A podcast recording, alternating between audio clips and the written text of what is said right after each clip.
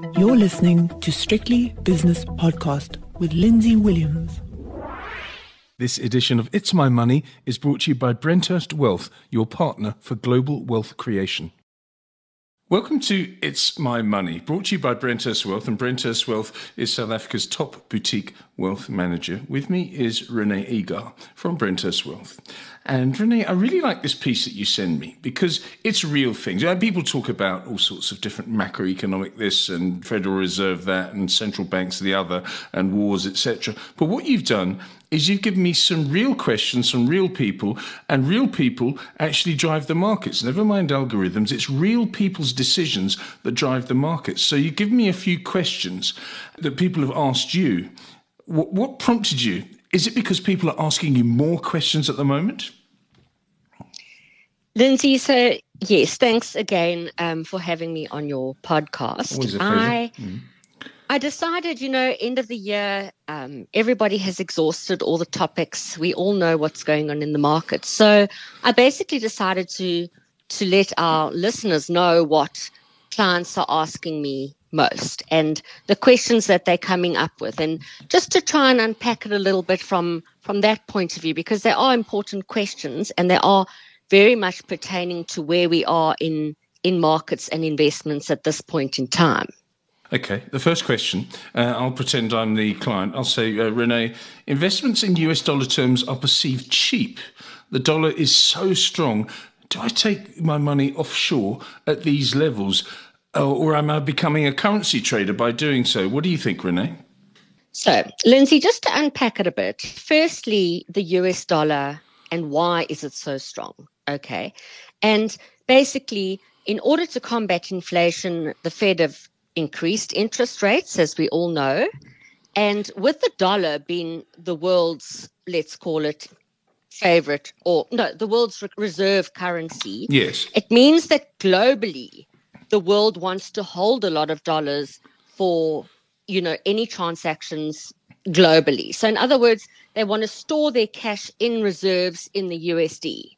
And it might not necessarily mean that they are they, they are moving into equity, but they're holding cash, they're getting 4% for it, and it's there as kind of a safe haven while markets are so volatile. And that is obviously, you know, pushing up the, the let's call it the, um, the strength of, of the dollar. And another, another reason that the U- US economy looks healthier than others um, is because what they're doing is they they are actually, let's say, combating the inflation with these these rate hikes at a quicker pace than example like Europe. Europe have got high inflation, low growth.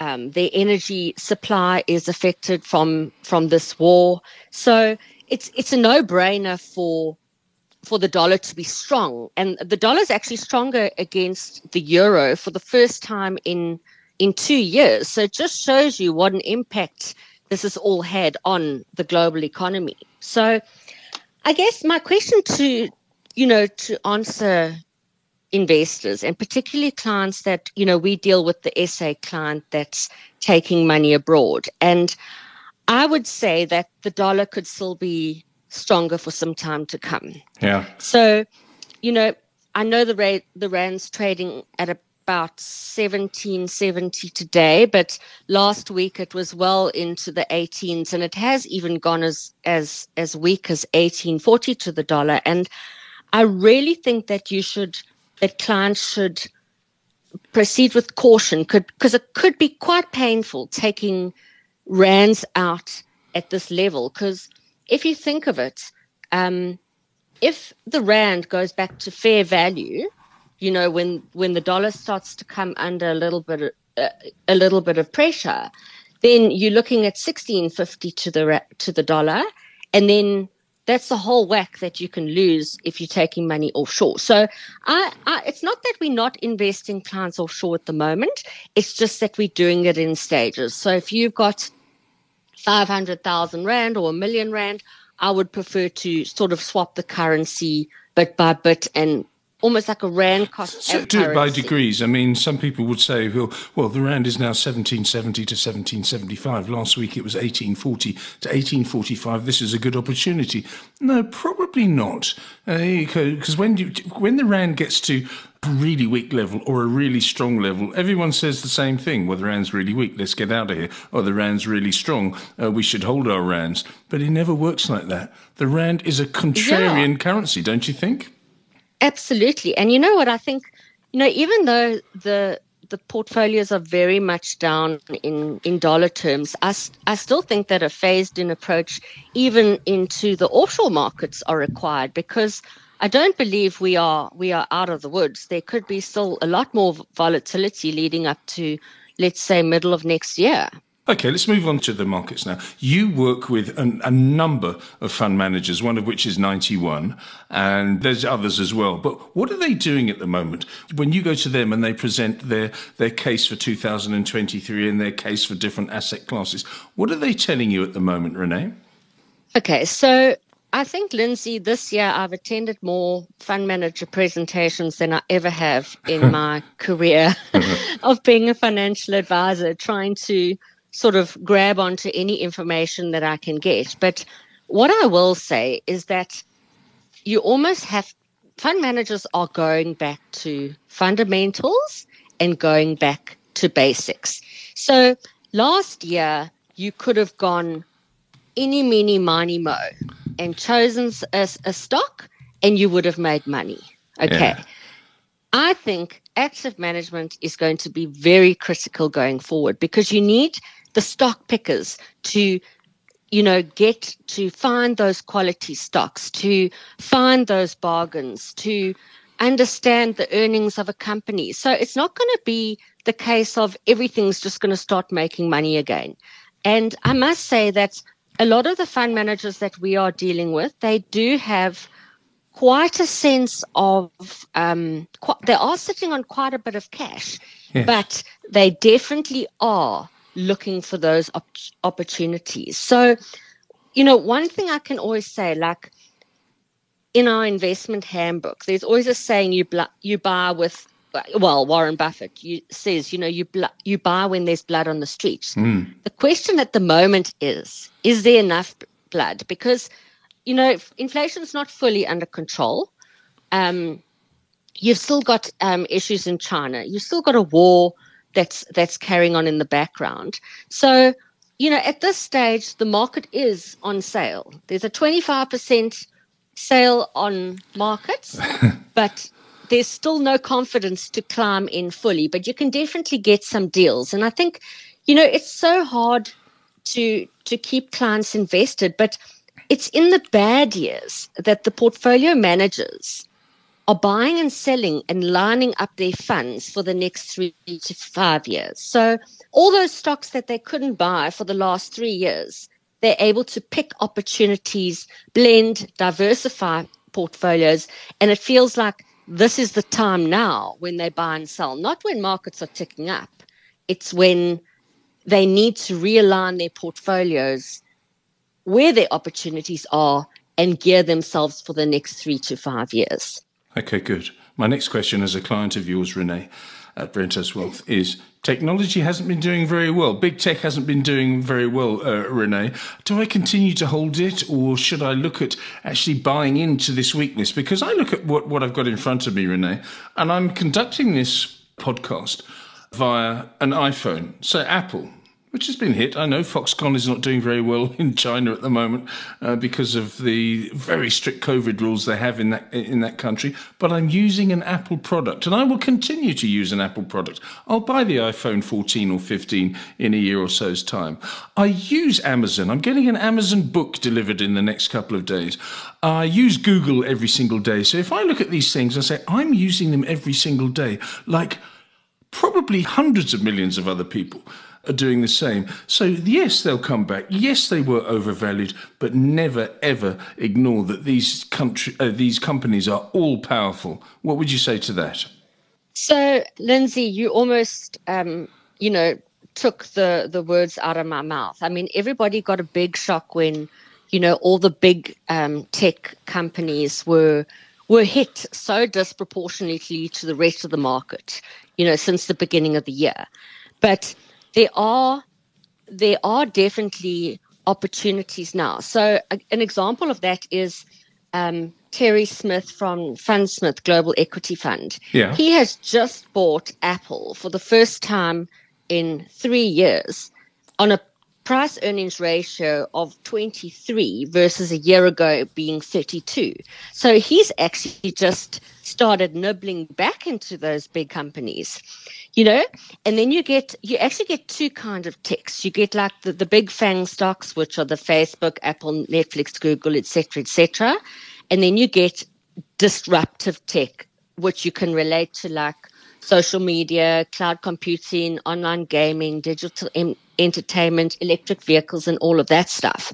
And I think that that sector particularly got got hit the hardest. But I got I always think of it like logically. If you think of it logically, like why would these things not perform going forward? Mm. You know, you've got 90% of the developing world's population under 25. You've got um, you know, the big big mega trends, the social media, cloud computing, that's all that's all um, you know, Netflix, Zoom, you know, all the things that are artificial intelligence, robotic, that's like all different things. And and given the fact that we are in a tech world, like how can you how can you discount them from your portfolio? I, I certainly can't. And you know, that's not even to mention um, like healthcare innovation, where where that's going. I mean, we are living in an innovating world. So I am just trying to convince my clients with with all my might to to hang on to their tech. Yes. And you know, these are the stocks that are going to recover the fastest. And if you're a new invest- investor, I would definitely think that now's the time to start nibbling because everything is on sale.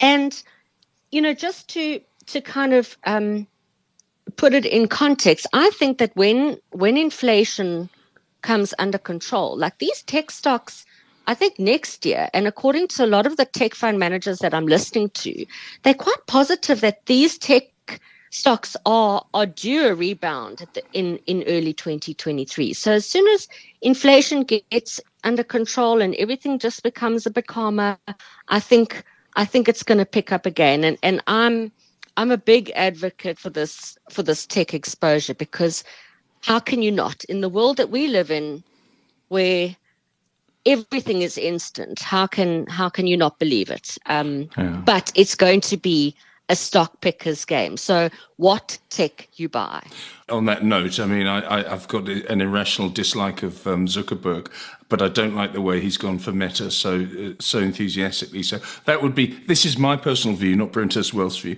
I would uh, leave that out of my tech portfolio, but the rest of them, because I use them every day, you can't go wrong. You can't go wrong long term. I don't think. Let's get back to basics now. Okay, Renee, I'm your client again. I've got a house mm. and I've got a little bit of a bond on it.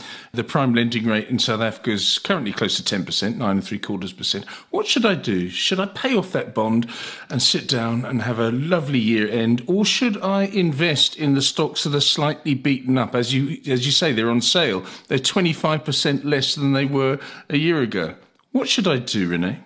Okay, so Lindsay, this is this is a question I get more often than not. I promise you, this is a very popular question, and the problem is with the answer to this one. It it's not a one size fits all because you know you've got a lot of clients that have got different different objectives when when it comes to buying a house or even buying a second property or you know um, bonding the house and taking the money offshore. So it, it's very circumstantial and according to you know the client's needs. But i would have to say that in hindsight you know if you if you'd asked me this question a year ago my answer might have been very different. Yeah. but in hindsight, at this point in time, where markets are cheap and interest is very high, I would probably go with a 50 50 approach and get the best of both worlds. What does that mean? What's 50 50? What's 150 and so what's the other 50-50. 50?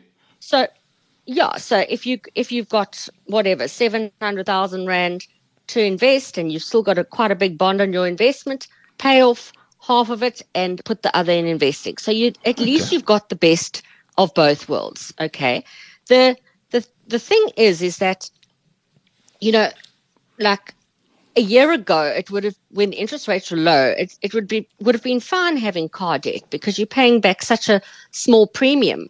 Now when prime is nine point seven five percent, I would say pay off the cars first. Yeah. So I'm talking about like very practical things. Um, but one thing, Lindsay, I can say for sure is that you should not sell investments to pay off debt at this point in time because you'd be locking in, you know, losses for years. But mm. it's very, very, a very tricky questions because in hindsight, you can always say, you know, um, markets surged or no they didn't or i should have done this or sh- i should have done that so to avoid those mistakes I would say at this point in time, I would probably go 50 50 just to, to hedge your risk on, on both fronts that, that high interest payment as well as perhaps getting some good opportunities in the market at the moment. Renee, we're not going to speak again in 2022. Do you look back at 2022 with any fondness, or are you really, really pleased that it's almost coming to an end? You know what, Lindsay? I will say that this has been um, one of the toughest investment years that I have ever been exposed to.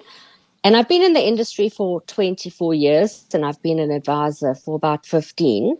And you know, we've we even even the global financial crisis, although it was it was a lot it was a lot worse. Well, they say it was a lot worse than what you know what this this recent um, well, let's call it volatility has has summed up to, but it just feels tougher. And I think it feels tougher coming back on, you know, two very, very, very hard years in COVID. And I think mm. um, it's been particularly testing because people, you know, came off of COVID hoping for for better things and now you've got inflation out of control all over the world. Things are costing more. People are down. They're drawing from the investments to to make ends meet. So I would be very glad to say goodbye to this to this year personally, and I really am hoping for that recovery sort of mid next year. But but you know who knows. No, nobody knows. But uh, the fact that you've been in the business for 24 years, 15 years an advisor says a lot about you and also a lot about Brenthurst Wealth. Renee, thank you very much. Have a wonderful break and decompress over the period that you're away. That's Renee Egar from Brenthurst Wealth. And that was It's My Money. It's My Money was brought to you by Brenthurst Wealth, an award winning boutique wealth management company. The views and opinions expressed in these podcasts are those of Lindsay Williams and various contributors and do not reflect the policy, position, or opinion of any other agency, organization, employer, or company associated with strictlybusinesspodcast.com. Assumptions made on the analyses are not reflective of the position of any other entity other than the speaker or the author. And since we are critically thinking human beings, these views are always subject to change, revision, and rethinking at any time. Please do not hold us to them in perpetuity.